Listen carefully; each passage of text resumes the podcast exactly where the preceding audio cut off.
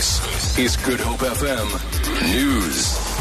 Good morning. Opposition parties have taken to Twitter to express their shock at the replacement of Finance Minister Nhlanhla Nene with a lesser known David van Rooyen. The announcement saw the rand weaken further to touch 15 rand to the US dollar. DA leader Mmusi Maimane says the move is reckless and dangerous. Western Cape Premier Helen Zille says the president doesn't understand the depth of the crises he's unleashed by firing the finance minister. COPE spokesperson Dennis Bloem has questioned whether the move is an act of revenge because Nene did not approve the proposed amendments to SAA's Airbus swap transaction structure. The EFF has also condemned the firing of Nene. The party says the reshuffle is a sign of a serious pathological crisis in the leadership and direction of the country. Rulani Baloy has Van Rooyen's profile. Van Rooyen has served as the whip of the Standing Committee on Finance and as the whip of the Economic Transformation Cluster. He's the former executive mayor of Merafong Municipality and the former Northwest Provincial Chairperson of the SA Local Government Association. Last year, the University of London conferred a Masters of Science Finance degree on Van Rooyen, and he holds a Master's degree in Public Development and Management, as well as several diplomas and certificates.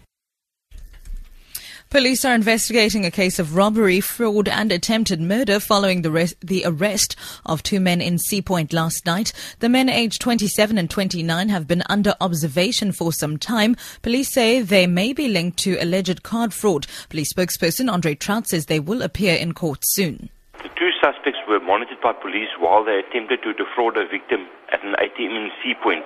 When they approached, they fled the scene in a polo vehicle and in the process attempted to run over a police officer. The circumstances surrounding the matter are being investigated.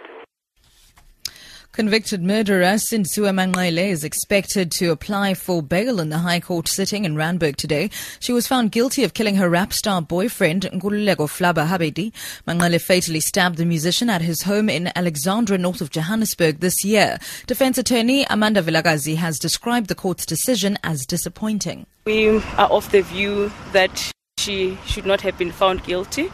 He had based his reasoning on a whole number of facts. Even though sentencing hasn't been done, uh, we have already have an instructions to an instruction to appeal at the later stage.